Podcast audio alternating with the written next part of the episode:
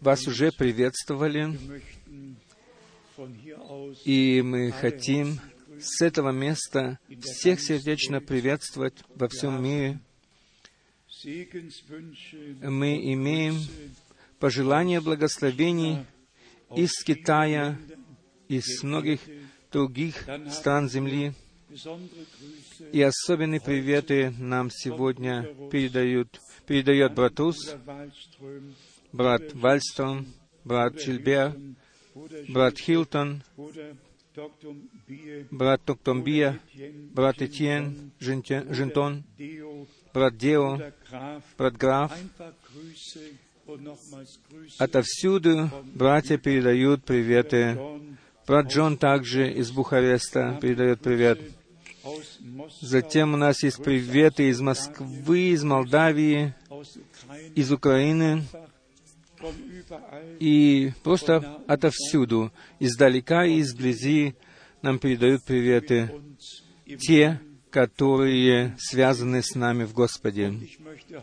И я хочу сегодня особенно поприветствовать тех, которые находятся здесь впервые, которые находятся здесь впервые. Есть у нас друзья, которые здесь впервые. Встаньте, пожалуйста. Один, два, три, четыре, пять, шесть, семь, восемь, девять, десять, одиннадцать, двенадцать, тринадцать, четырнадцать, пятнадцать, шестнадцать, семнадцать, восемнадцать, девятнадцать. Да, Бог да благословит вас. А совершенно особенным образом. И затем все те, которые уже давно здесь не были, Бог да благословит вас тоже. И сегодня к нам приехал целый автобус с людьми из Словакии. Где-то 1250 километров они проехали. Бог да благословит вас особенным образом. Затем у нас есть здесь братья и сестры из Италии.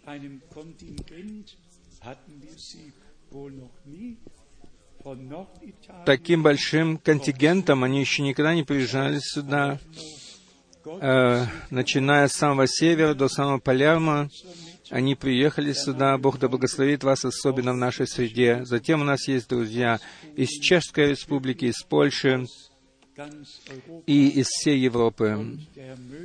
И Господь да благословит всех. Затем у нас есть э, посетители из Африки. Бог благословит всех нас и да придет к своему праву со всеми нами. Австрию и Швейцарию мы, нам не нужно по- а, а, упоминать особенно, ибо они автоматически принадлежат к нам. А также Фран- Франция. Привет из Южной Америки, из Лима, из Чили и отовсюду, где находятся наши братья и сестры, которые связаны с нами. Брат Томбия еще сказал, брат Франк, мы собраны здесь 1000 Menschen. примерно э, где-то четыре тысячи человек в одном собрании. И он сказал еще, очень много проповедников находится здесь, и мы очень благодарны Богу за то, что мы имеем возможность слышать вечно, действительное, драгоценное Слово Божье по всему миру, как э, драгоценное семя Божье, и Господь Бог не даст тому произойти, чтобы его семя и его слово вернулось тщетным назад, но оно обязательно исполнит то, для чего он послал его. И особенно ко всем молодым людям и к молодежи, хотелось бы сказать, мне э, бросилось в глаза то, что очень много молодых людей посреди нас. Пожалуйста, примите эту возможность э, и примите Иисуса Христа в свое сердце своим личным Спасителем, своим личным Искупителем, ибо ни один путь не проходит мимо Него, ибо Он есть путь, истина и жизнь. und nur И, и только кто по истине der hat примет Его, тот имеет вечную жизнь в себе. Это, естественно, касается всех нас, молодых и старых, но мы хотим, чтобы те собрания, которые Бог дарует нам, чтобы они стали для нас всем, всем нам благословением. И мы надеемся, что те примечания, которые сейчас будут сделаны, что их все будут рассматривать как примечания, как побочные примечания, потому что то, что происходит на земле, мы не можем пройти мимо этого беззвучно и бесслышно. Мы видим, что мир находится в кризисе, церкви находятся в кризисе, Израиль находится в кризисе, и все находится повсюду в кризисе.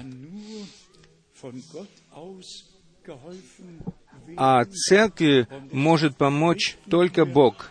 И потому мы обращаем наши молитвы а, к престолу милости, чтобы эти собрания действительно служили только для того, чтобы по всему миру телу Господню и церкви живого Бога могло э, это слово послужить.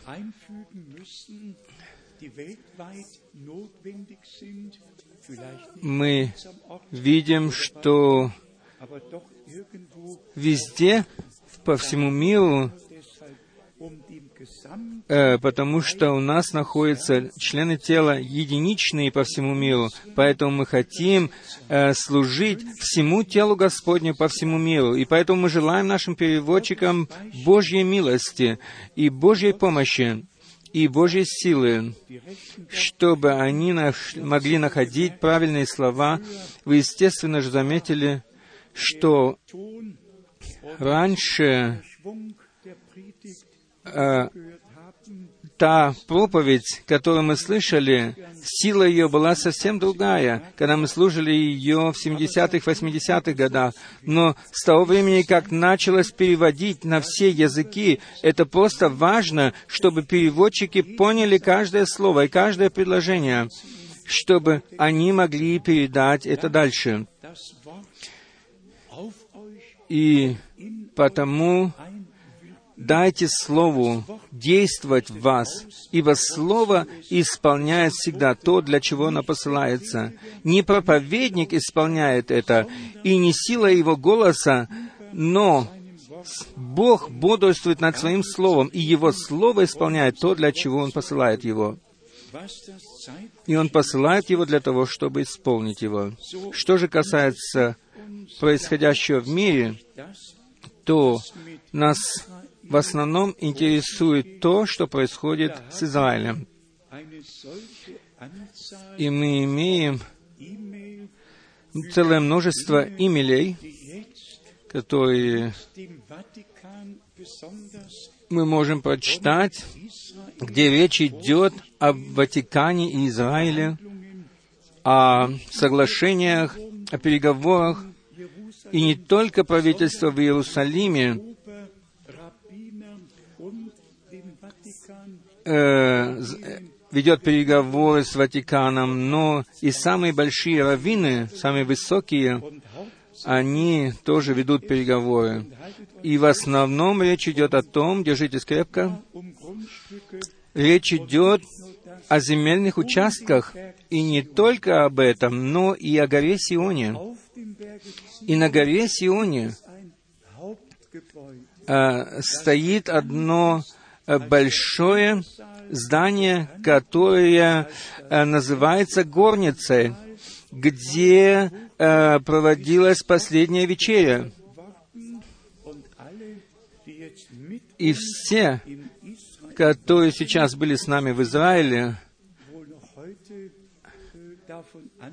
они, я думаю, еще чувствуют то, что когда мы находились на этом месте и пели колосы в этой горнице, и поклонялись там Господу, не только потому, что там э, была проведена последняя вечеря, но и там произошло излитие Духа Святого впервые, и исполнилось тогда слово из пророка Исаии, второй главы, что Слово Господня выйдет из Иерусалима и поучение из горы Сиона. Им недостаточно того, что они имеют под контролем все остальные места в Иерусалиме. Они хотят и это место, самое высшее место на горе Сионе, духовно, в духовном понятии высшее место, и это прикупить к себе. И особенно то место, где находится храм, где находился храм, где Авраам приносил жертву Исаака. И 30 апреля уже должен быть подписан какой-то договор. И здесь написано, э, контроль Израиля над Бергом, на, над горой Сиона, Сионом находится в опасности. И тогда здесь действительно подробно перечисляется все то, о чем идет там речь и что должно быть. И если бы для этого не было пророческого слова, то я хочу сейчас все-таки прочитать три места Писания, совершенно коротко. Первое место Писания из пророка Даниила, восьмой главы. Даниил, восьмая глава. Здесь нам описано а, последнее время и что произойдет в Израиле или с тем, который будет играть в это время главную роль там. Даниила, 8 глава, 24 стих и 25. «И укрепится сила его, хотя и не его силою, и он будет производить удивительные опустошения и успевать и действовать и губить сильных и народ святых.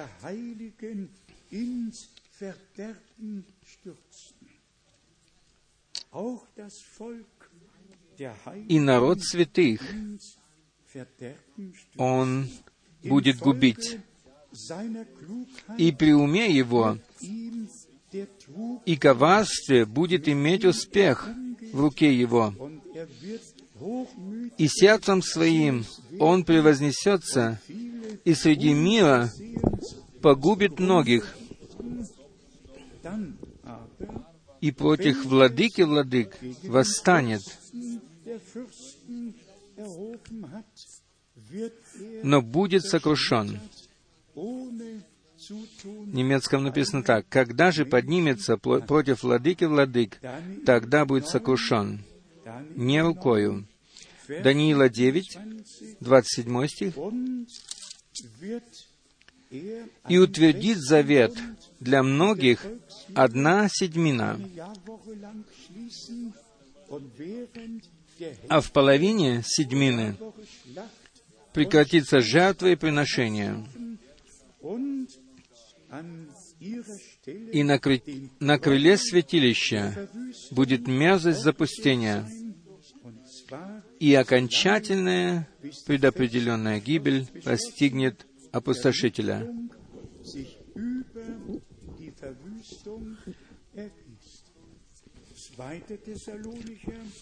Второе послание к фессалоникийцам, вторая глава. Здесь мы прочитаем в Новом Завете, что произойдет затем, когда тот человек, который над всем превозносится, что касается Бога и богослужения, здесь написано, второе послание к Фессалоникийцам 2, 4 и 9. Стих 4 и 9. Второе послание к Фессалоникийцам 2, 4 и 9 противящийся и превозносящийся выше всего, называемого Богом или святынею, так что в храме Божьем сядет он как Бог, выдавая себя за Бога. В девятом стихе написано, «Того, которого пришествие по действию сатаны будет со всякою силою и знамениями и чудесами ложными, и со всяким неправедным обольщением погибающих за то, что они не приняли любви истины для своего спасения.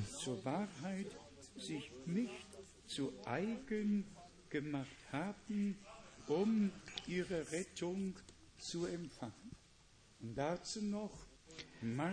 к этому мы еще прочитаем Марка 13 глава. Здесь нам описывается то, что произошло тогда, при первом пришествии Христа, а также и что произошло затем, в 70-м году после Христа. И здесь нам дано указание на то, что происходит сейчас. В Марке 13 мы прочитаем 14 стих и затем 23 стих. «Когда же увидите мерзость запустения, реченную пророком Даниилом, в немецком написано, когда же увидите мерзость запустения там, где она не должна быть, где ее не должно быть просто. Когда же увидите мерзость запустения на том месте, где ее не должно вообще быть. Затем написано, то читающий да разумеет.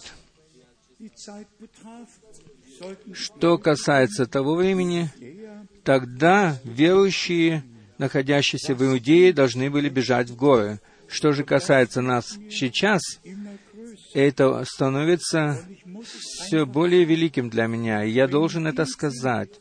Если те вещи, которые произойдут с Израилем после Вознесения, сейчас уже принимают свой образ. И уже сейчас начинают раскрываться и приходят в исполнение, то как близко должно быть тогда пришествие или возвращение Господа нашего Иисуса Христа. В 23 стихе написано, «Вы же берегитесь, вот я наперед сказал вам все».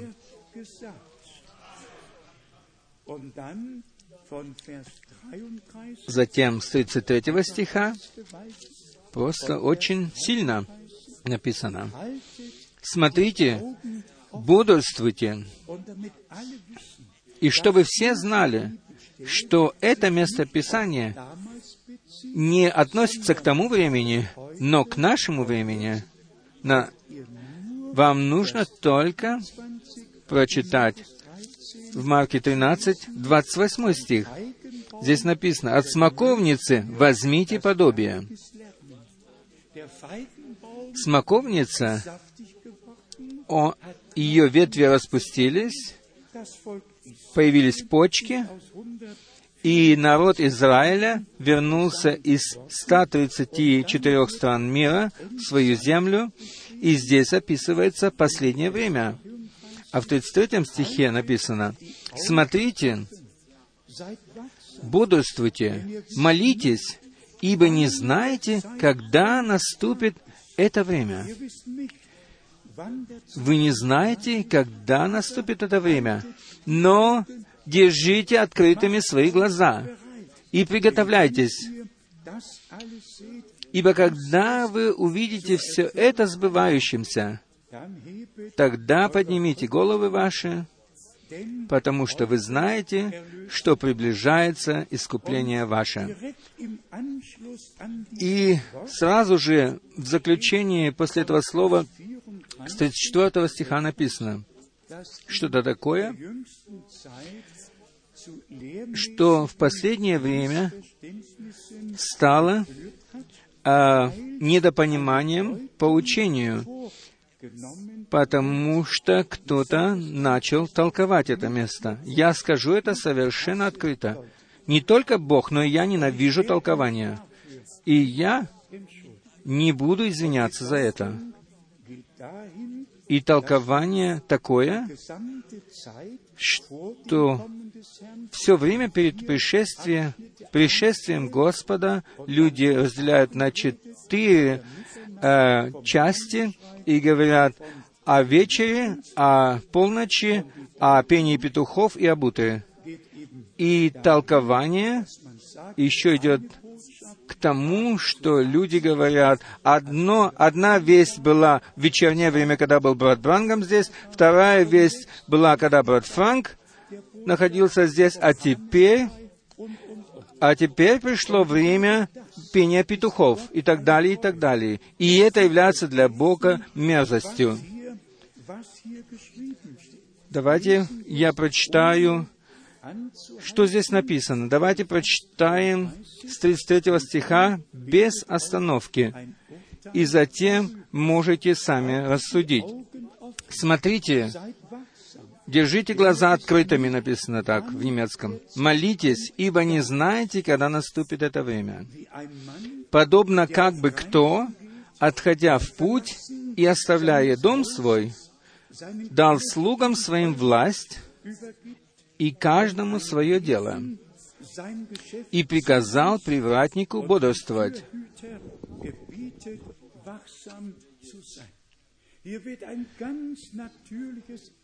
Здесь описывается совершенно простой земной пример для того, чтобы сказать нам то, что мы должны бодрствовать. Затем с 35 стиха сказано, «Итак, бодрствуйте, ибо не знаете, когда придет хозяин дома, вечером или в полночь, или в пение петухов, или поутру. Здесь речь не идет о вести в вечернее время и не о вести в полночь, не говоря уже о вести при пении петухов, но речь идет о том, чтобы, что никто на земле не знает, будет это ли это днем или ночью, будет ли это день или ночь, когда придет этот час. Я был в Новой Зеландии, там э, день начинается э, намного раньше, чем здесь. И здесь говорится, что будьте готовы, ибо вы не знаете, когда придет Господь. О вести здесь вообще не идет никакой речи, но речь идет только о том, чтобы мы были готовы, будь то в полдень вечером, в полночь, в пение петухов и так далее, или поутру. Всегда будьте готовы. 36 стих и 37. «Чтобы пришед внезапно не нашел вас спящими. А что вам говорю, то говорю всем, бодрствуйте. И мы просто знаем то, что Господь применял эти примеры для того, чтобы призвать нас к тому, чтобы когда время придет в исполнение, и когда мы увидим исполнение этого библейского пророчества, тогда мы должны бодрствовать, ибо тогда просто время совсем близко. И это нужно еще раз подчеркнуть, что Бог имеет план спасения, и что этот план спасения, он обязательно придет в исполнение, а также и с Израилем. И Израиль находится в проблеме, находится в нужде. То, что тогда они не приняли Господа, это была их проблема тогда, и такая большая нужда и беда пришла на Израиль. Но теперь Бог призвал их назад в их страну, и они будут в свое время, в нужное время, на своем нужном месте. И как в Исаии написано, что Он и с Израилем закончит свое дело. И если даже печально все выглядит, и если Богу даже столько нужно э, заботиться о церкви, как, бы, как и об Израиле, но Он все равно достигнет своей цели с теми другими. Вспомни не только теперь об Израиле, но и о церкви. Но давайте подумаем каждый лично о себе. Сколько проблем имеет Господь со всеми нами. И в эти дни мы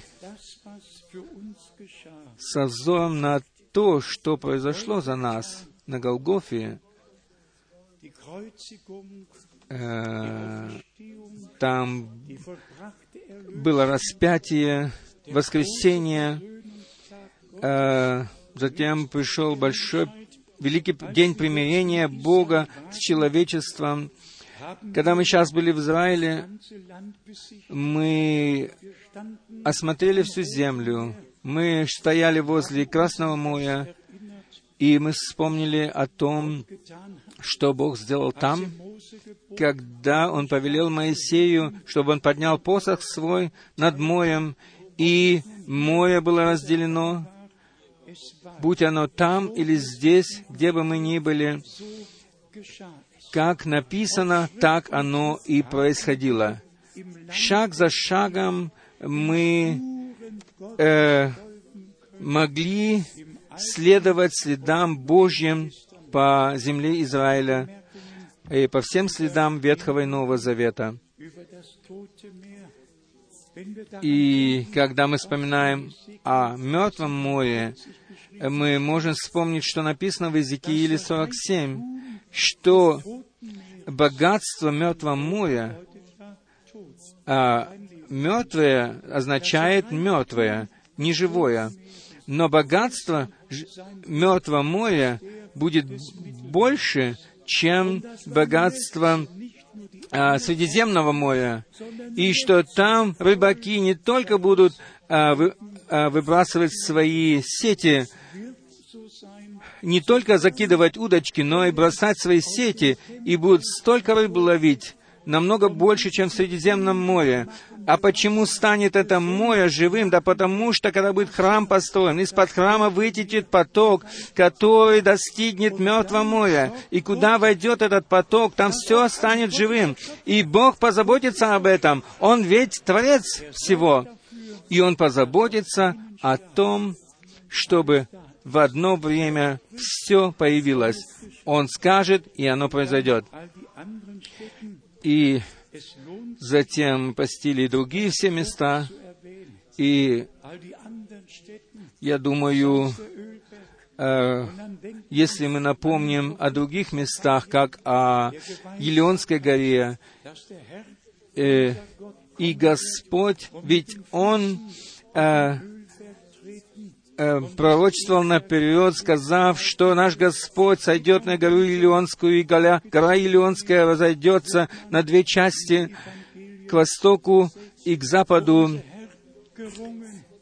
И затем мы были в Гефсиманском саде, где наш Господь э, боролся со смертью, и где он молился, и где его э, капли пота были как капли крови.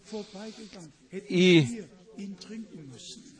если бы Он за нас не выпил бы этой чаши, то нам пришлось бы самим пить эту чашу, но так как Он выпил за нас эту чашу страданий, то мы можем сегодня пить чашу благословений.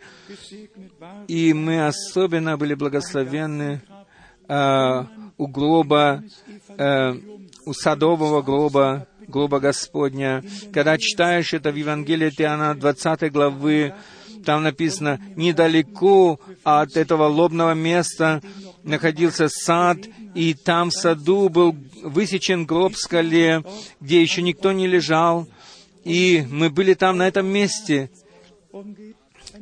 И когда ты идешь от Голгофы через сад и приходишь к пустому гробу, да, ты видишь, да, что Он воскрес, и Он живет. Что вы ищете живого между мертвыми? Как я уже часто говорил, мы были искуплены. Мы искуплены, и цена нашего искупления была заплачена. И великий день примирения Бога с человечеством произошел. И кто погибнет, тот погибнет э, по своей собственной вине. Тот пусть потом не э, жалуется Богу. Если кто пройдет мимо того, что Бог сделал ради нашего искупления, и что Он даровал нам по милости, тот пусть не жалуется потом. И подумайте только, не серебром, не золотом искупленными, но драгоценную кровью э, Агнца Божья.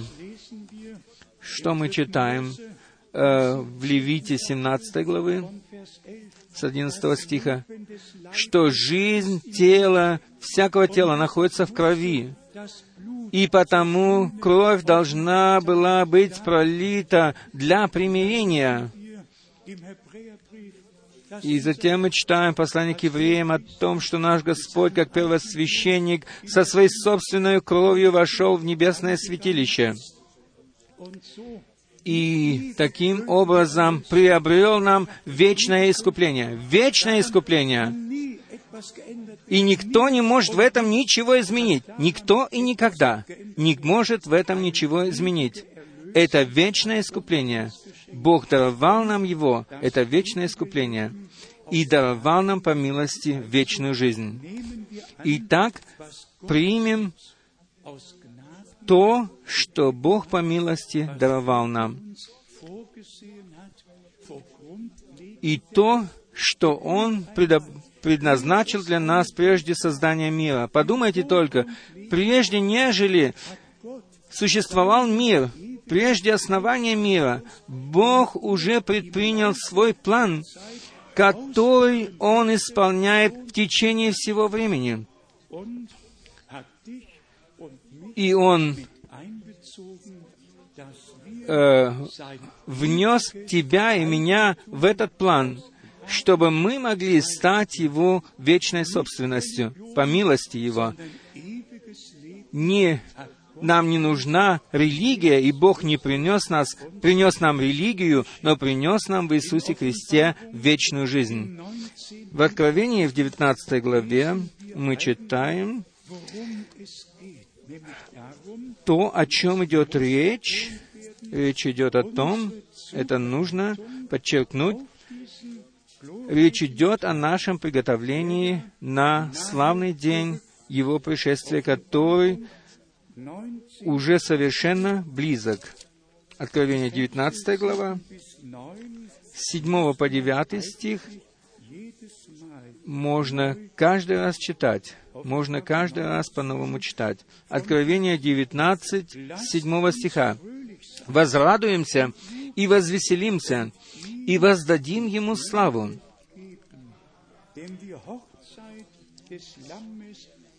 ибо наступил брак Агнца, и жена его, невеста его в немецком, невеста его приготовила себя. Мы хотим быть готовыми. Когда это исполнится, мы хотим радоваться, мы хотим веселиться, воздавать ему славу. И мы хотим принадлежать к этому народу, который достоин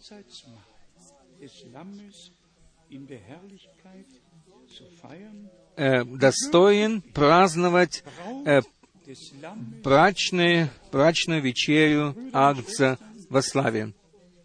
Братья и сестры, я надеюсь, что мы от всего сердца примем это. Невеста Агнца. Прежде чем Авель принес жертву и, и заколол,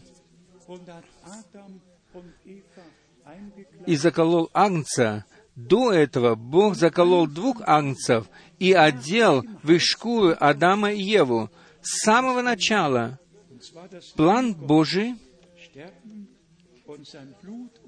он был таким, что Агнец Божий должен был умереть и отдать свою кровь за нас. Что же произошло, когда народ был выведен из Египта? Каждая семья должна была заколоть Агнца, должна помазать была э, кровь Агнца на косяки дверей, чтобы ангел-губитель прошел мимо. И Бог сказал, если я увижу кровь, то я пройду жалеючи мимо вас. И если Господь видит нас под кровью Агнца, как народ Нового Завета, братья и сестры, то он проходит жалеючи мимо. Братья и сестры, сатана ничего не может сделать, потому что мы находимся под покрытием крови. Он может э, злиться, он может э, рычать, он может делать, что хочет, но он не может ничего причинить нашей душе. Наша душа искуплена, мы получили прощение и получили вечную жизнь. Восьмой стих. «И дано было ей облечься в висан чистый и светлый».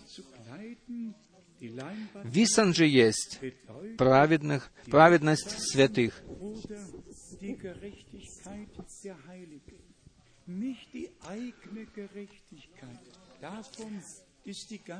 Не собственную праведность означает это, но означает праведность того, который дал нам эту праведность. Мы читали об Аврааме, что оправдало его. Его оправдала, оправдала вера в то обетование, которое Бог дал ему. И так мы видим и здесь, что нам просто нужна вера. И вера, она исходит из проповеди. Девятый стих.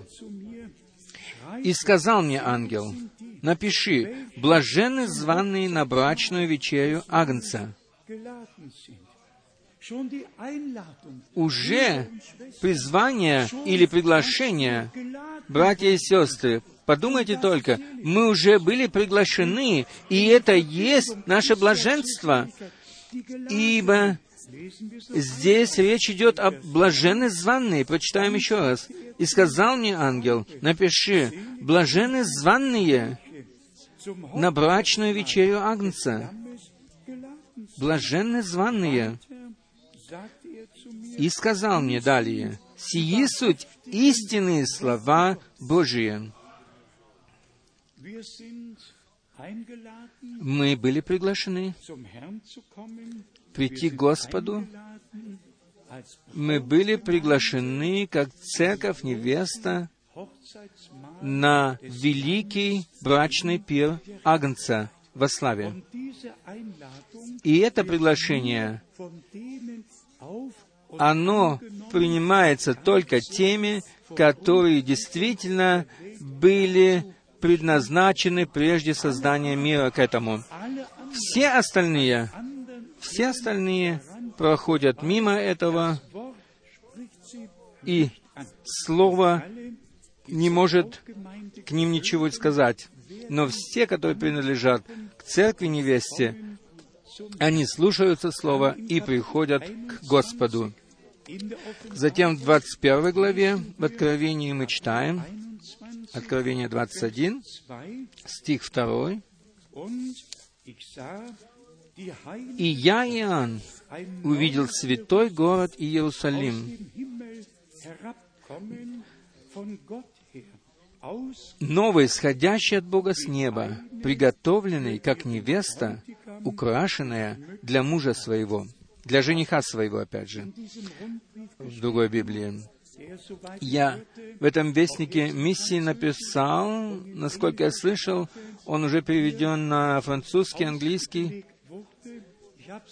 и я написал, на русский тоже переведен. И сейчас действительно время приготовления церкви невесты Иисуса Христа. Нет никакого смысла больше заниматься э, другими вероучениями и другими какими-то делами, но вопрос всегда такой, каким я сейчас стою перед Господом? И это приготовление мы должны по милости пережить на себе. Что же очень важно во взаимосвязи с этим, нужно подчеркнуть то, чтобы мы оставались в Слове. Мы должны оставаться в Слове, чтобы ни в коем случае нас никто не мог выбросить из Слова. Как наш Господь сказал это в Евангелии от Иоанна, в 15 главе, «Если прибудете в Слове Моем, и слова Мои в вас прибудут». В этом-то и все и дело. Мы имеем проблемы с теми братьями, которые выходят за пределы Слова. И я скажу вам, что затем происходит. Затем происходит не проповедь Слова, но просто болтовня. Я прочитаю вам из второго послания к Тимофею, второй главы, вторая глава. Сейчас мы должны подойти к этому пункту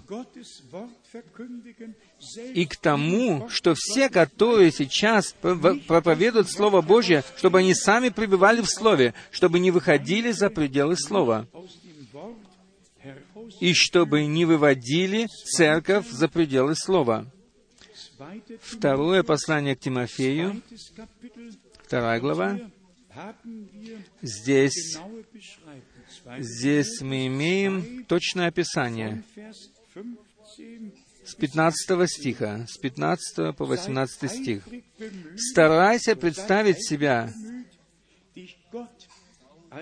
Богу достойным, делателем неукоризненным, верно преподающим Слово истины,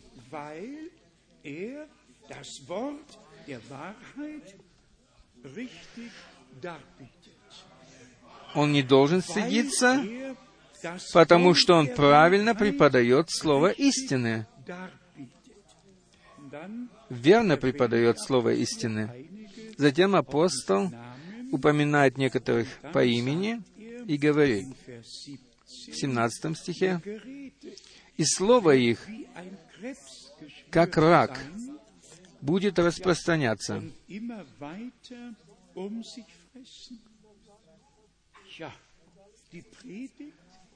Да, проповедь исходит из Слова. И оно становится благословением для других. И вера исходит из проповеди. Но если люди оставляют Слово, Слово истины оставляют, что же тогда? Тогда это просто болтовня, разговоры, и все это, как рак, распространяется вокруг себя я скажу, когда я слышу слово «рак», тогда я чувствую боль. И когда слышишь, что люди, имеющие рак, должны подвергаться облучению и всему другому, и все-таки когда-то э, рак все-таки съедает человека. И когда сравнивается лжеучение с раком, который неизлечим, э, который распространяется все далее и далее. Я попрошу при этом всех братьев, которые служат Словом, чтобы они приняли эти места Писания серьезно, и чтобы сами поставили себе вопрос.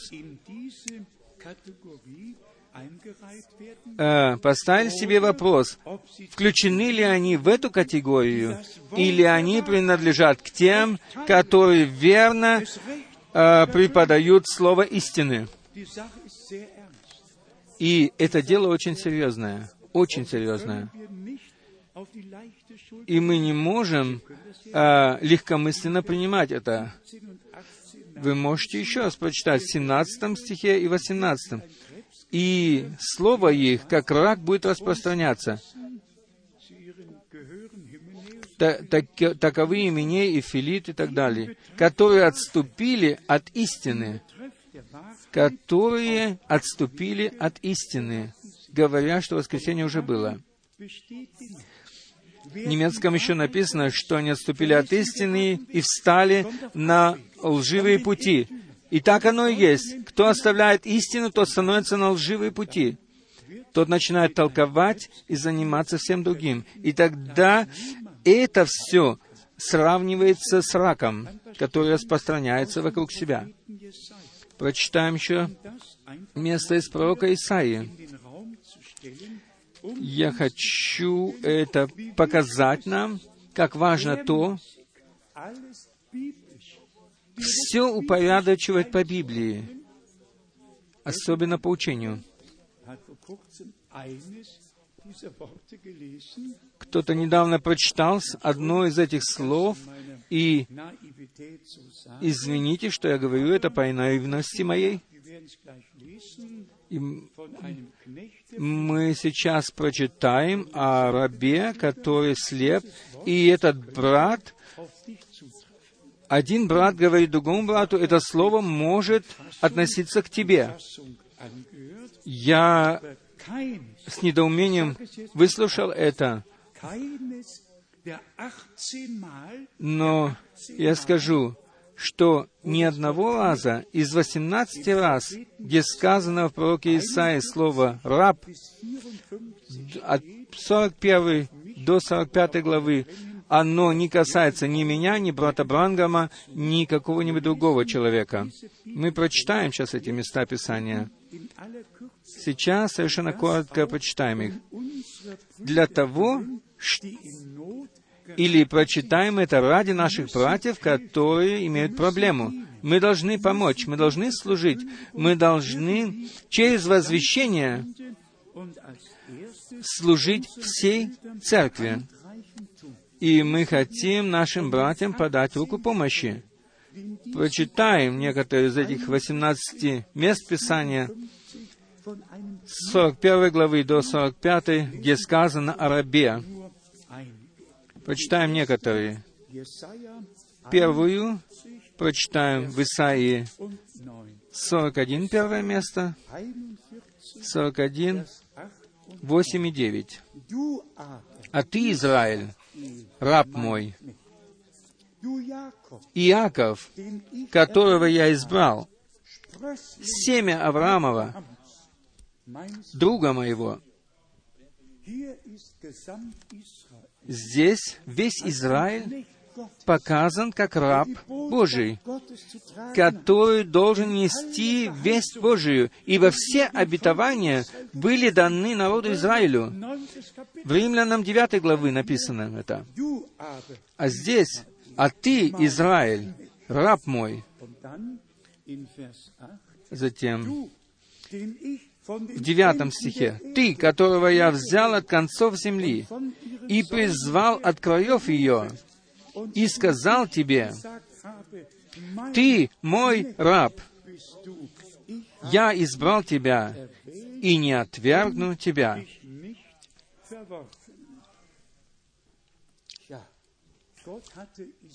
Да, Бог.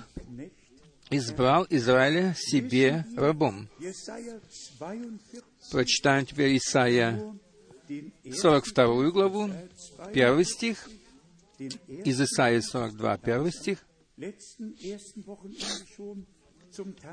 Мы уже читали его в последнюю неделю. «Вот, отрок мой, которого я держу за руку, избранный мой, к которому благоволит душа моя. Положу дух мой на него, и возвестит народам суд».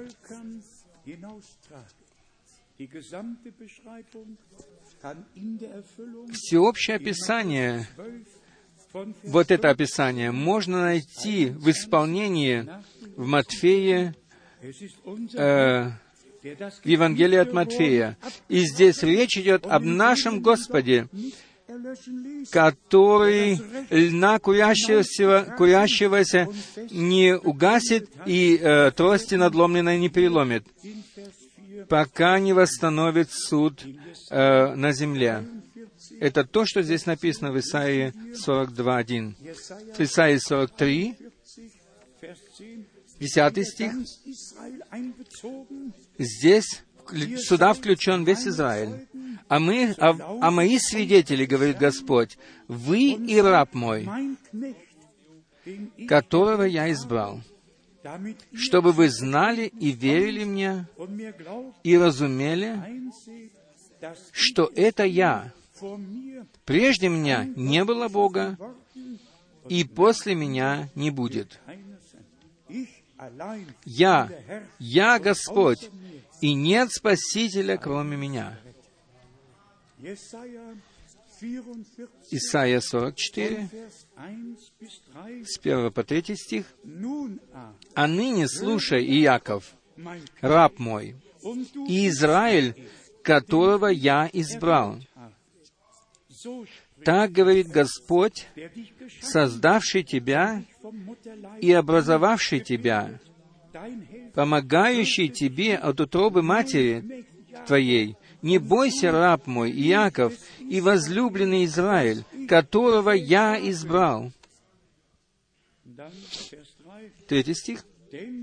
«Ибо я изолью воды на жаждущее и потоки на иссохшее. Излию дух мой на племя твое, и благословение мое на потомков твоих.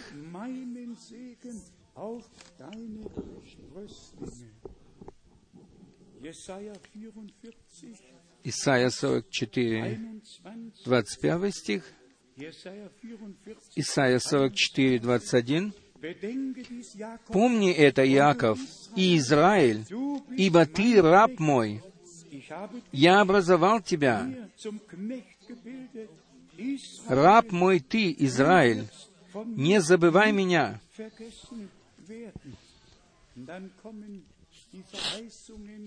Затем подходят обетования со взора на нашего Господа и Искупителя. В Исаии 49, в пятом и шестом стихе мы читаем, «И ныне, — говорит Господь, — образовавший меня от чрева в раба себе,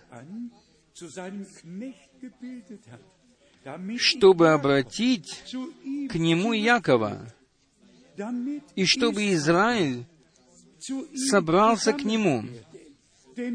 Я почтен в очах Господа, и Бог мой — сила моя.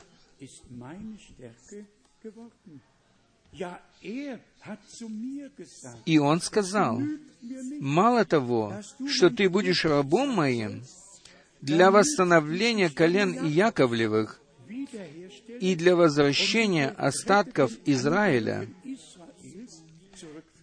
но я сделаю тебя светом народов, чтобы спасение мое простерлось до концов земли.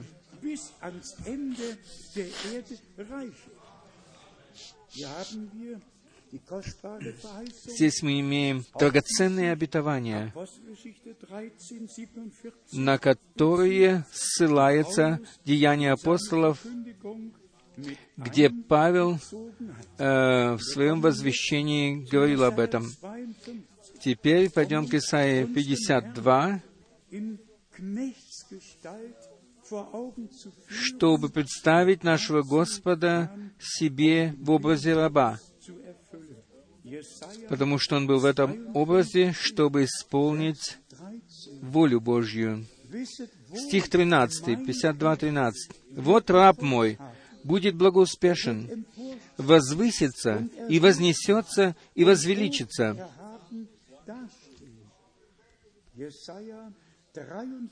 Исайя 53, 10 стих и 11. «Но Господу угодно было поразить его, и он предал его мучению. Когда же душа его принесет жертву милостивления, он узрит потомство дол- долговечное, и воля Господня благоуспешно будет исполняться рукою его. Одиннадцатый стих. На подвиг души своей он будет смотреть с довольством. Через познание его он, праведник, раб мой, раб мой, оправдает многих, и грехи их на себе понесет.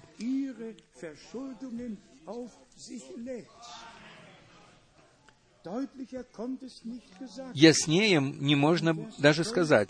В 12 стихе написано, «Посему я дам ему часть между великими, и с сильными будет делить добычу за то, что предал душу свою на смерть, и к злодеям причтен был, тогда как он понес на себе грех многих, и за преступников сделался ходатаем.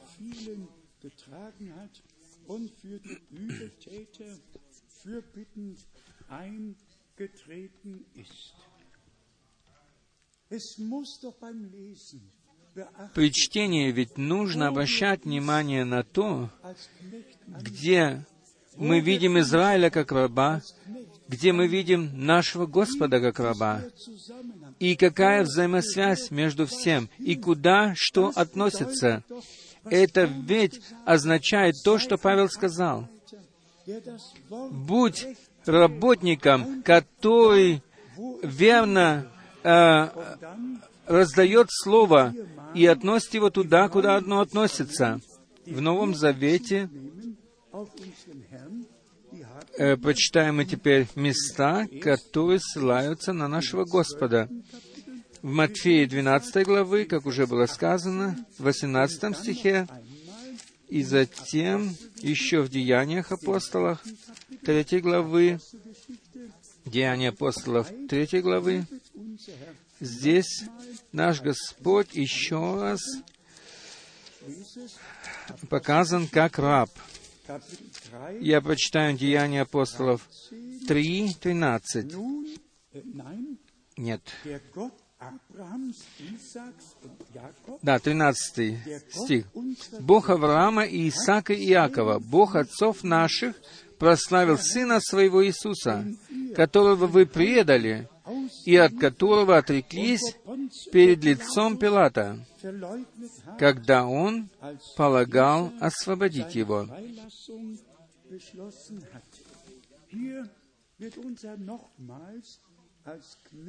Здесь наш Господь еще раз описан как раб.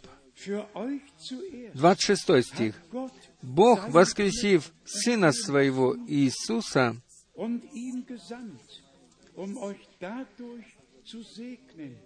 в немецком написано «раба своего Иисуса». «К вам первым послал Его благословить вас, отвращая каждого от злых дел ваших». И также еще в Деяниях апостолах мы почитали уже 13 стих. В немецком тоже написано о рабе. И речь идет о том, что если наши братья читают Священное Писание, они должны найти взаимосвязи между собой, и поучать они должны народ Божий так, как благоугодно Богу. Братья и сестры, мы вновь и вновь говорим об этом, что никогда прежде план спасения Божий не был так открыт и показан нам, как сегодня в эти дни. И Бог имел своих рабов и пророков. Бог имел своего а, а, Израиля как своего раба.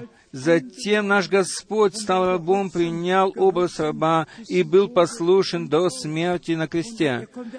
Он мог быть всем. Он мог быть рабом, Господом, мог быть Агнцем Божьим, он мог быть ходатаем, священником, и он может быть всем, и он был всем и стал всем во, всем во всем. Но все нужно относить туда, на то место, куда оно относится. И там оно должно оставаться. И таким образом, по милости Божьей, мы приобрели милость в очах Его, чтобы все э, относить туда, куда оно относится. Я хотел найти место Писания, которое должно э, быть относено ко мне, как люди говорят это. Я никогда не упоминал об этом.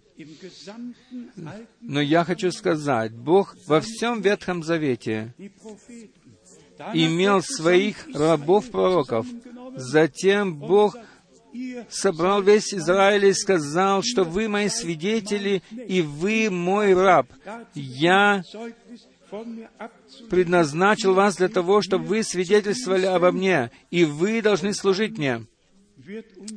Затем наш Господь сам становится рабом в образе раба. О, я теперь нашел это место. Исайя 42, 18 и 19 стих. 42, 18, 19. «Слушайте, глухие, и смотрите, слепые, чтобы видеть. Кто так слеп, как раб мой, и глух, как вестник мой, мною посланный? Кто так слеп, как возлюбленный, так слеп, как раб Господа?» Как уже было сказано, Бог сам э, все расставил в Писании, и Он взял Израиля, который был слеп и не мог видеть, и, как Исаия сказал, они имеют глаза и не видят, имеют уши и не слышат, и Господь предвозвестил им суд. Когда читаешь такие места Писания, то нужно всегда э, возвращаться назад, к 41 главе и к другим главам, и читать дальше, чтобы точно знать, о ком здесь идет речь. Израиль был слеп, и Израиль был глух. Хотя он был раб, и все-таки он не распознал того, что Бог делал в то время. Э, настолько к этой теме. Затем из 1 Иоанна, прежде чем мы закончим эту тему, прочитаем из 1 Иоанна 4 главы. Это просто у меня лежит на сердце. Первое послание Иоанна, 4 глава. Здесь человек Божий что-то сказал такое, что должно коснуться нашего сердца. Первое послание Иоанна, 4 глава, Шестой стих. «Мы от Бога. Знающий Бога слушает нас. Кто не от Бога, кто не от Бога, тот не слушает нас. Теперь подходит что-то. Подходит что-то. Пусть все а служащие братья слышат то, что теперь подходит. Посему-то узнаем Духа истины и Духа заблуждения. Кто от истины? Тот слушает то, что Дух что говорит Дух истины. И Дух истины говорит только через Слово.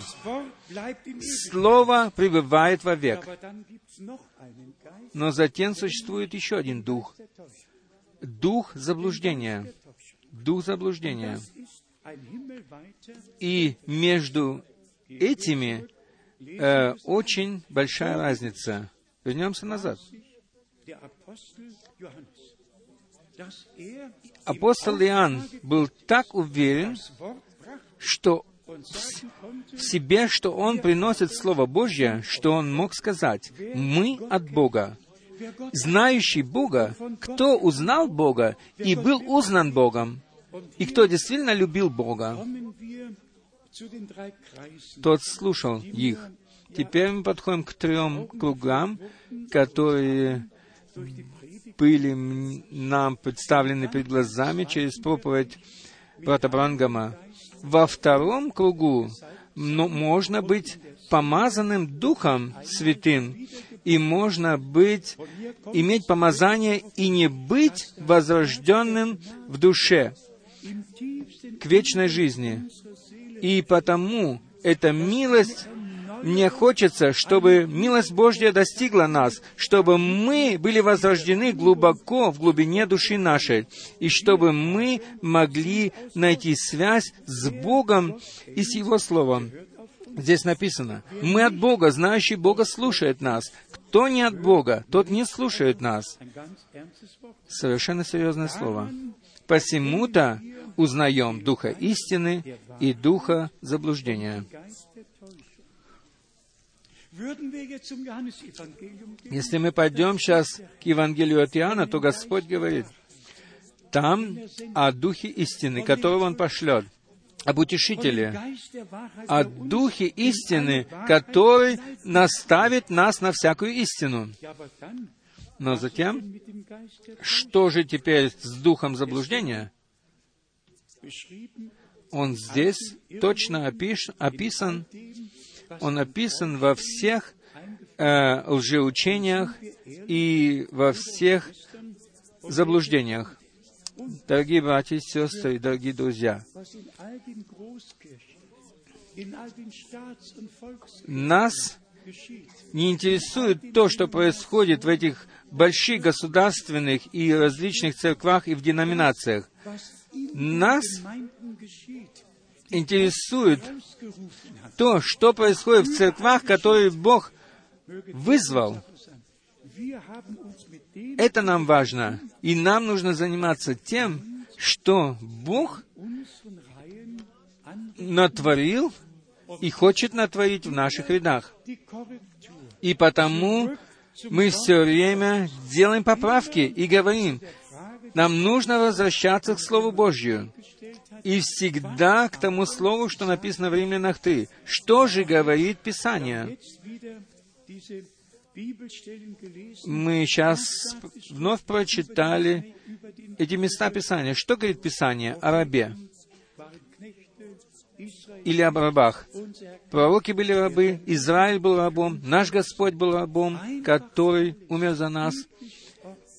И поэтому нужно все по Библии упорядочить. Также и Марка 13. Нужно упорядочить по Библии. И не нужно поддаваться духу заблуждения. И я хочу это с любовью здесь сказать. Пусть некоторые братья услышат это. Ибо заблуждение начинается всегда с так, называемым, с так называемого откровения.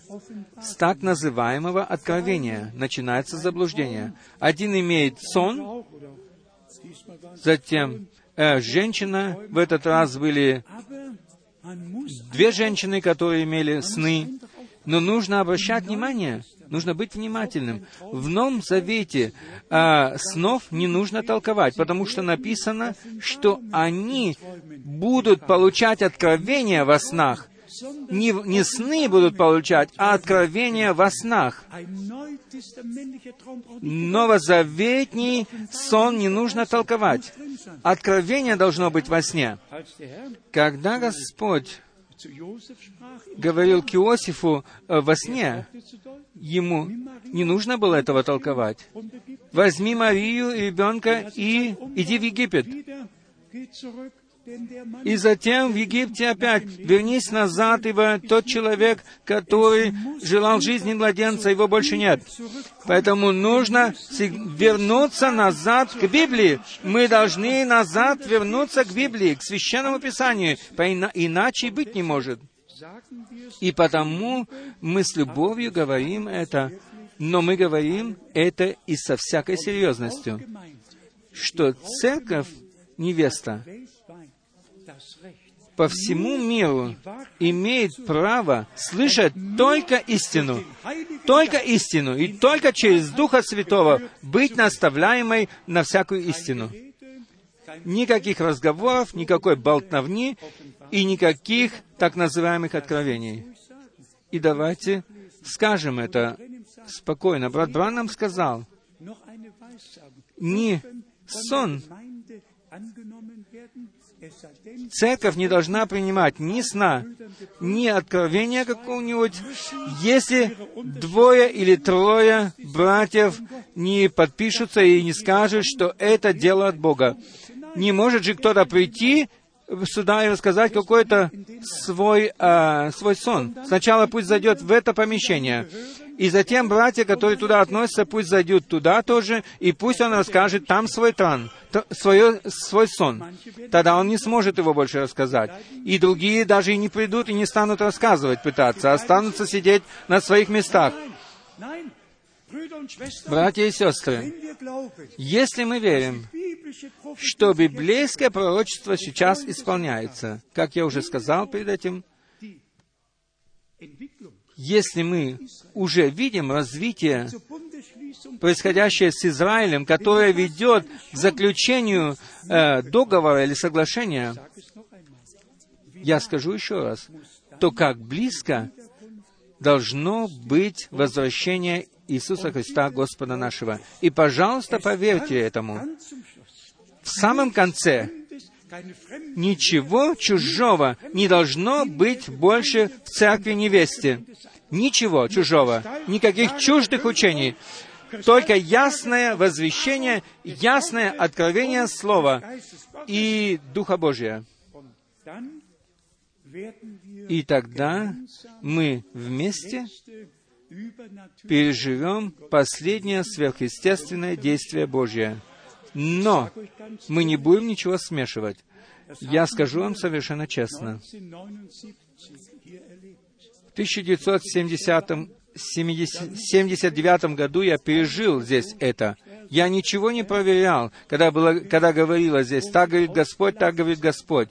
И затем эта личность, она высмеяла меня, которая говорила все время, так говорит Господь. Она высмеяла меня и сказала, я думал, я думала, что ты имеешь э, дар различия. Почему ты не мог различить то, что я это сама все выдумала? Поверьте мне, некоторые вещи нужно действительно в жизни пережить для того, чтобы увидеть, что это означает, с какой злостью и хитростью враг вкрадывается в церковь и как он выдает э, свое, заблуждение свое за истину. Но заблуждение остается заблуждением, а дух истины остается духом истины. Братья и сестры, мы достаточно пережили всякого. И заблуждение, и это было так, таким настоящим. Оно казалось так настоящим таким. Так говорит Господь, так говорит Господь все время. И затем великая катастрофа. Большего я не хочу сказать по этому поводу. Итак, мы любим наших братьев по всему миру, и мы хотим положить им на сердце всем то, проповедовать только то, что можно проповедовать из Слова. Не толковать ни одной главы. Все оставлять так, как оно написано и идти, нам нужно идти только от одного места Писания к другому и видеть их взаимосвязи и распознавать Божий план спасения во всем этом. Обобщим все. Перед нашими глазами э, библейское пророчество становится реальностью с Израилем и с церковью. И если мы читаем, что настанут дорогие времена, и что то и то другое придет, если мы это слышим, то ведь нам не нужно даже изумляться этому, ведь оно должно произойти, произойти в последнее время. Должно прийти недоумение в народах, ибо так написано, Писание должно во всем исполниться. Посмотрим еще раз на Израиля. Да, гора Сион, гора Сион. Я могу прочитать вам эти места Писания, что Господь будет жить на горе Сионе, но не Антихрист. Нет. Но Но дух заблуждения, он находится там, и он старается во всю силу действовать, и все вводятся им в заблуждение. Вы можете здесь прочитать это. Даже весь мусульманский мир, 22 Nationen, все 22 народа, мусульманских народа, здесь написано, с 1949 года объединились. И о чем речь идет? Э, великие продвижения вперед э, между арабским, Арабской лигой и Ватиканом. Э, Да, великие э, шаги продвижения вперед. Братья и сестры, я ничего не имею общего с политикой, но здесь, если здесь написано, что пап встречается с Арабской лигой государств, и он есть э, приносящий мир и так далее, и так далее. Мы видим это перед нашими глазами. Здесь э, напечатаны фотографии этих людей, представителей Арабской лиги, и также э, фотография этих господ из Израиля. И здесь э, другая фотография с великими раввинами. Все идет своим ходом, и повсюду идет заблуждение. Но церковь живого Бога, церковь невеста Иисуса Христа, она не имеет духа заблуждения, но имеет духа истины. И Слово. Божие является Словом истины. И мы исследуем Священное Писание и благодарим Бога за все это. Позвольте мне еще раз Propheten напомнить, что мы благодарим Бога за послание Его раба и пророка брата Брангама. Мы очень благодарны Ему за это. Ибо без Его служения, то сегодня не было бы и, мо- и этого служения, и ничего бы на земле не произошло бы про- после отшествия э, брата Брангама. И как Бог это все приготовил и сделал так, что Он должен был заготовить пищу, никогда ему не было сказано, что он должен ее раздавать, брат Брангам. Он должен был ее только заготовить.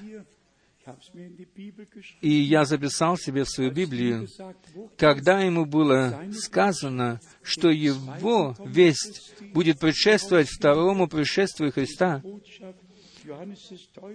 как и весть Иоанна Кр- Крестителя предшествовала первому пришествию Христа. Братья и сестры,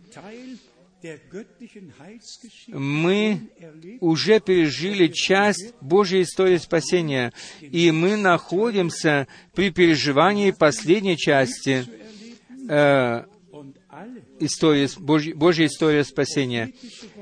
И все те, которые верят в пророческое слово и верят обетованиям, тому обетованию, что Бог пошлет своего пророка, прежде нежели настанет день Господень великий и страшный, все, кто верит этому, им Слово Божие открывается, и Дух истины наставляет нас на всякую истину.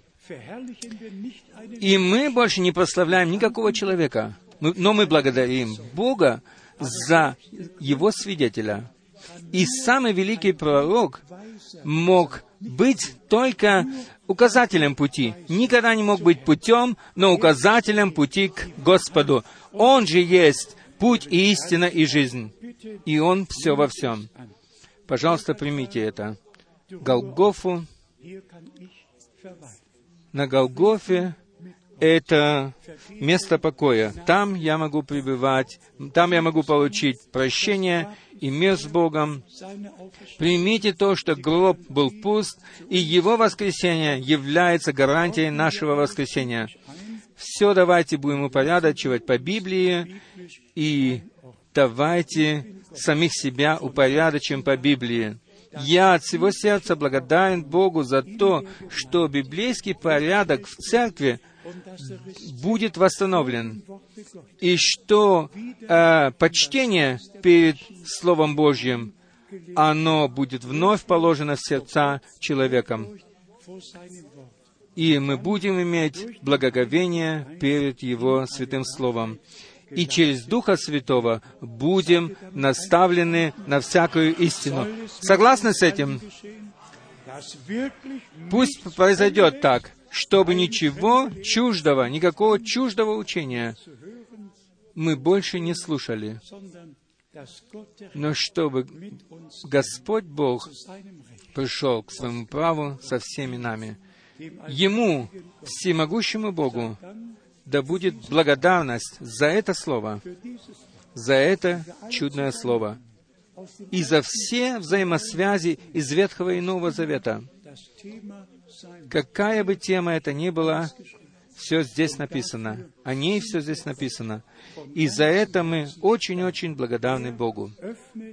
Он открывает нам ум для, к разумению Писаний и наставляет нас духом истины на всякую истину и держит вдалеке от нас духа заблуждения. Согласны вы с этим? Он держит совершенно вдалеке духа заблуждения от нас, чтобы только Бог мог прийти со всеми нами к своему праву по милости Своей. Ему, всемогущему Богу, да будет честь, хвала и благодарение во святом имени Иисуса. Аминь. Мы встанем для молитвы. Может, споем еще колос все вместе. «О, я хочу увидеть того, кто умер за меня».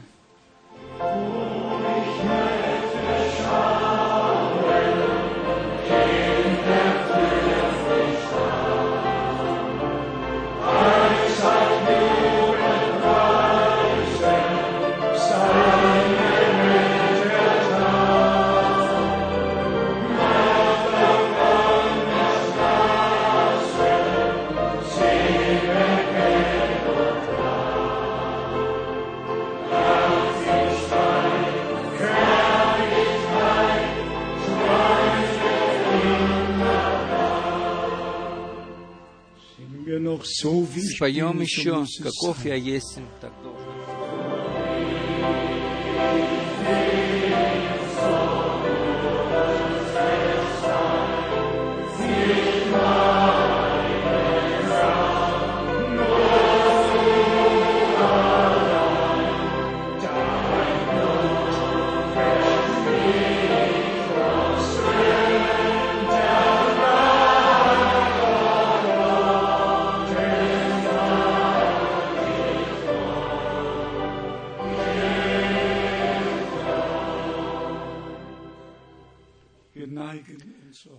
Склоним наши головы и прибудем в тихой молитве перед лицом Божьим. И я хочу спросить,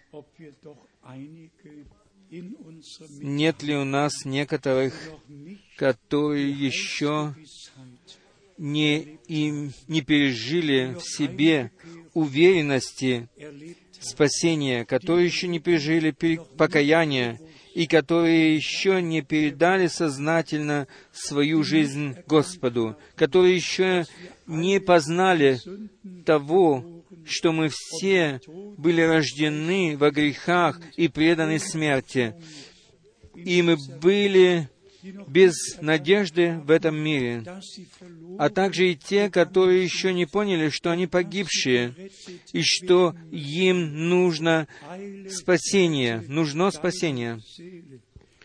Спеши спасти душу твою. Спас, дайте спасти себя концы земли, ибо Бог принес и даровал нам спасение в, Хри... в Иисусе Христе Господе нашим. Примите Его, примите Его. И я скажу, как Павел сказал это во втором послании к Коринфянам в пятой главе. Мы просим вас, мы просим вас от всего сердца, э, на месте, вместо Иисуса, примиритесь с Богом, Примите искупление, примите прощение, примите милость. И вы будете благодарить Бога вечно за эту милость. Сделайте это сейчас, в то время, когда мы склоним наши головы в молитве. Я хочу спросить еще раз, кто хочет поднять руку, чтобы мы включили вас в нашу молитву? Есть у нас такие... Благодарю, благодарю, благодарю, благодарю, благодарю, благодарю. Повсюду повсюду подняты руки. О, Бог да благословит, особенно всех молодых людей. Он да благословит вас. Это пришло в мое сердце, чтобы Бог особенно благословил этот конец недели, особенно молодых людей, которые выросли э, в верующих фамилиях, в фа- верующих семьях, чтобы Бог их призвал, и чтобы они э, имели личные переживания с Господом. Пожалуйста, примите это сейчас. Примите это сейчас. Бог предложил это вам. Но принять это предложение должны вы сами. И тогда исполнится. А те, которые приняли его, тем дал он власть быть детьми Божьими, то есть тем, которые верят во имя Его. Пожалуйста, поверьте, что Бог был во Христе и примирил вас и нас, и весь мир примирил во Христе с собою, и что Иисус Христос, как Агнец Божий, понес на себе грехи всего мира и унес их. Вам не нужно их больше нести. Они были прибиты на крест, и кровь была пролита, и кровь Нового Завета была пролита. А мы являемся народом Нового Завета, новозаветной церковью, которая приняла то, что Бог по милости даровал нам. Давайте будем молиться. И все, которые приня... подняли свои руки, пожалуйста, примите все это, примите свои сердца. Дорогой Господь, Ты вечно верный Бог. Мы возвестили Слово Твое, Слово о кресте и о Тебе, о распятом на кресте. И мы просим Тебя, спаси всех, которые погибшие, освободи всех связанных, и, Господи, исцели всех больных. Подтверди Твое Слово сегодня вечером в нашей среде. И я благодарю Тебя за Твое присутствие, за действие Твоего Святого Духа. И прошу Тебя о Твоем благословении, о Твоей милости.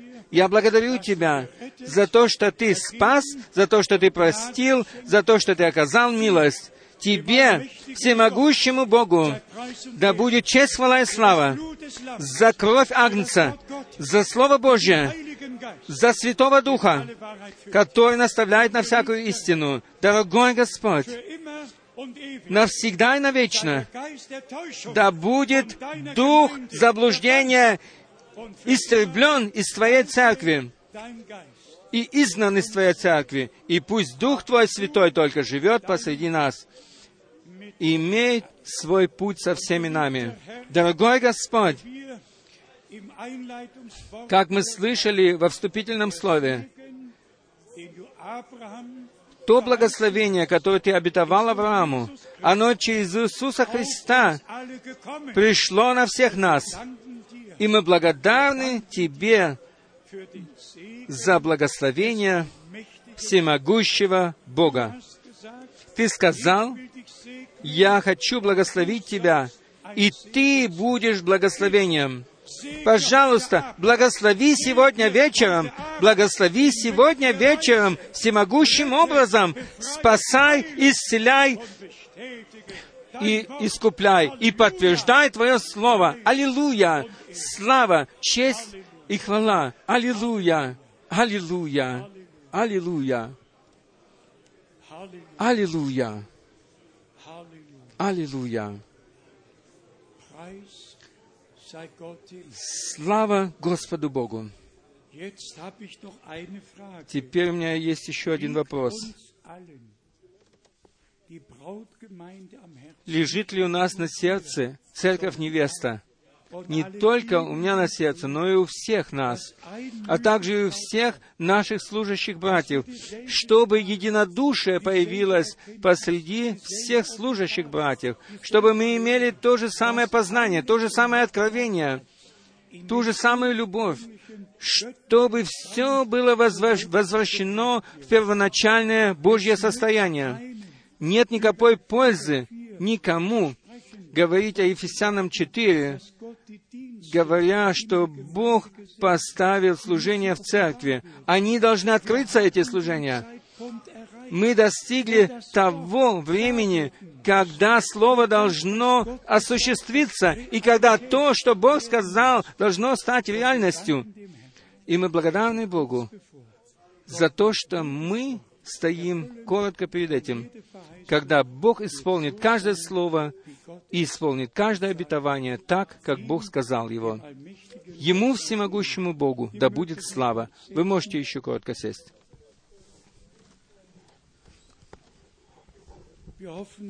Мы надеемся, что все, которые слышали во всей Африке, в Южной Америке, в Северной Америке, и вплоть до Новой Зеландии и Китая, что все были благословенны через простое возвещение.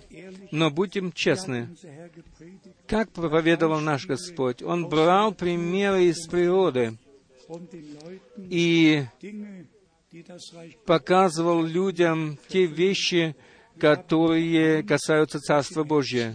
Мы имеем только одно на сердце, чтобы Бог со всеми нами пришел к своему праву, и чтобы Его воля исполнилась в церкви невесте, как Он уже, как она уже исполнилась на небе. И чтобы такая гармония была бы посреди народа Божия, как какое оно было в самом начале. В самом начале они были одно, одной душою и одним сердцем. Имеете ли вы желание этого? Да, Бог дарует нам это. Мы могли бы послушать еще хоровую песню, но руководитель хора уже вышел. Э, может, споем тогда колос. Приди с высоты.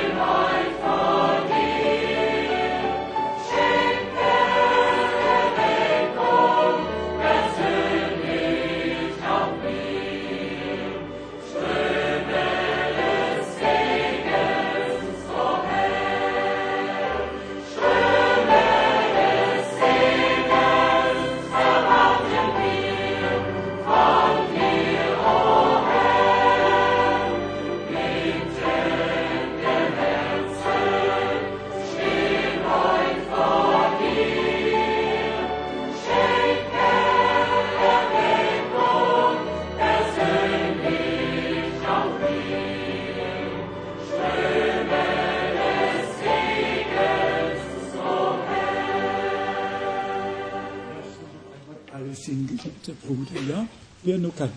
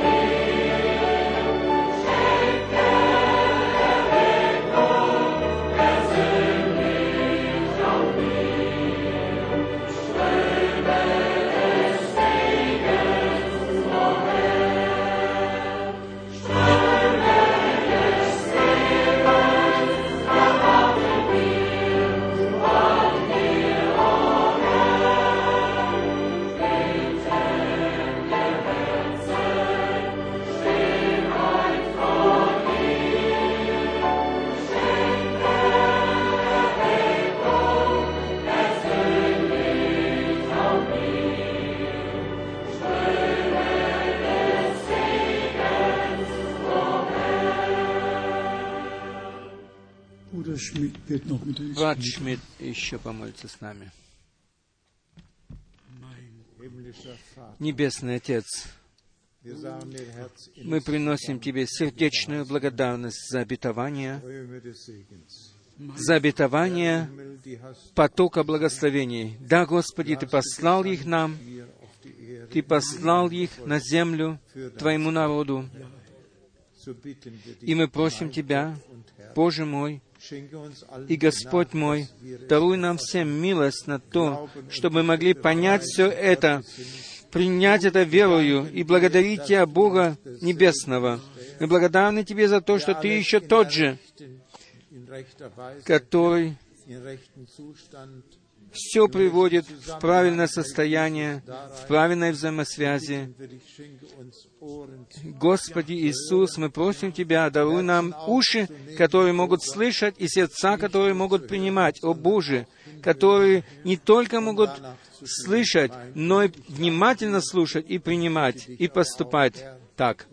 И я прошу Тебя, Господи, мы ведь приходим к Тебе, как уже было сказано. Мы приносим Тебе всех наших молодых людей, каждое сердце. Даруй милость во всем. И мы просим Тебя, благослови всех тех, которые просили за них молиться. Господи, Ты знаешь каждого по имени. Открой каждому, Господи, Твою силу. Открой себя самого и подтверди Твое Слово, ибо, Господи Небесный, Твое Слово есть истина, и истина освободила всех нас. Благодарность Тебе за это. Слава Тебе за победу на Голгофе. Ты все совершил, Ты все сделал. Ты, Ты изгонял болезни, немощи, и мы просим Тебя, Господи Иисус, Иисус, то спасение, которое Ты принес, дай каждому прочувствовать на себе для славы и хвалы имени Твоего. Аминь. Споем еще чудное гол.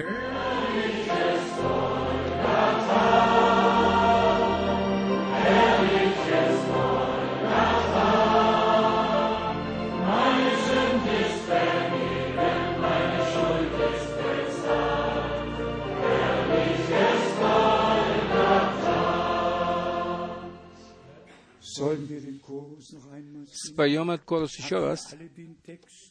Все вы правильно поняли текст этого wir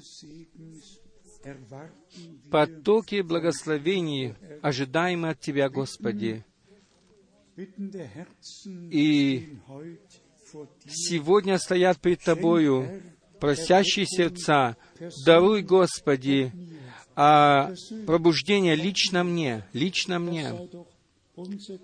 Это же является нашей молитвой.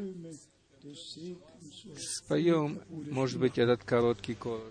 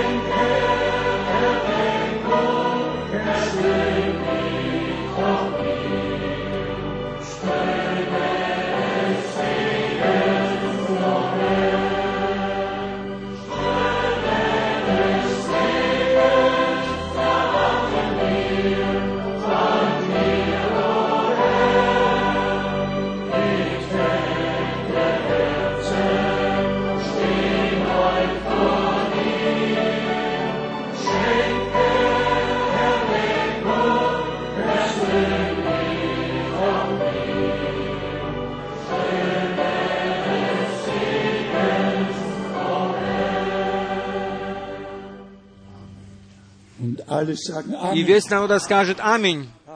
Аминь. Господь Бог да поднимет лицо свое над нами и да дарует нам свой мир и свое благословение. Если Богу угодно будет, до завтра, и мы просим всех отцов и матерей, обращайте внимание на ваших детей, следите за маленькими детьми и за большими детьми, чтобы и касательно этого все проходило в Божьей гармонии, и чтобы никто не мешал другому, но чтобы все были благословенны. И со, со взором на то, что Господь открыл, э, снял печати и удостоил нас э, заглянуть в Его вечный план и услышать последний призыв, который он обращает к своей церкви невесте, давайте теперь споем в связи с этим. thank you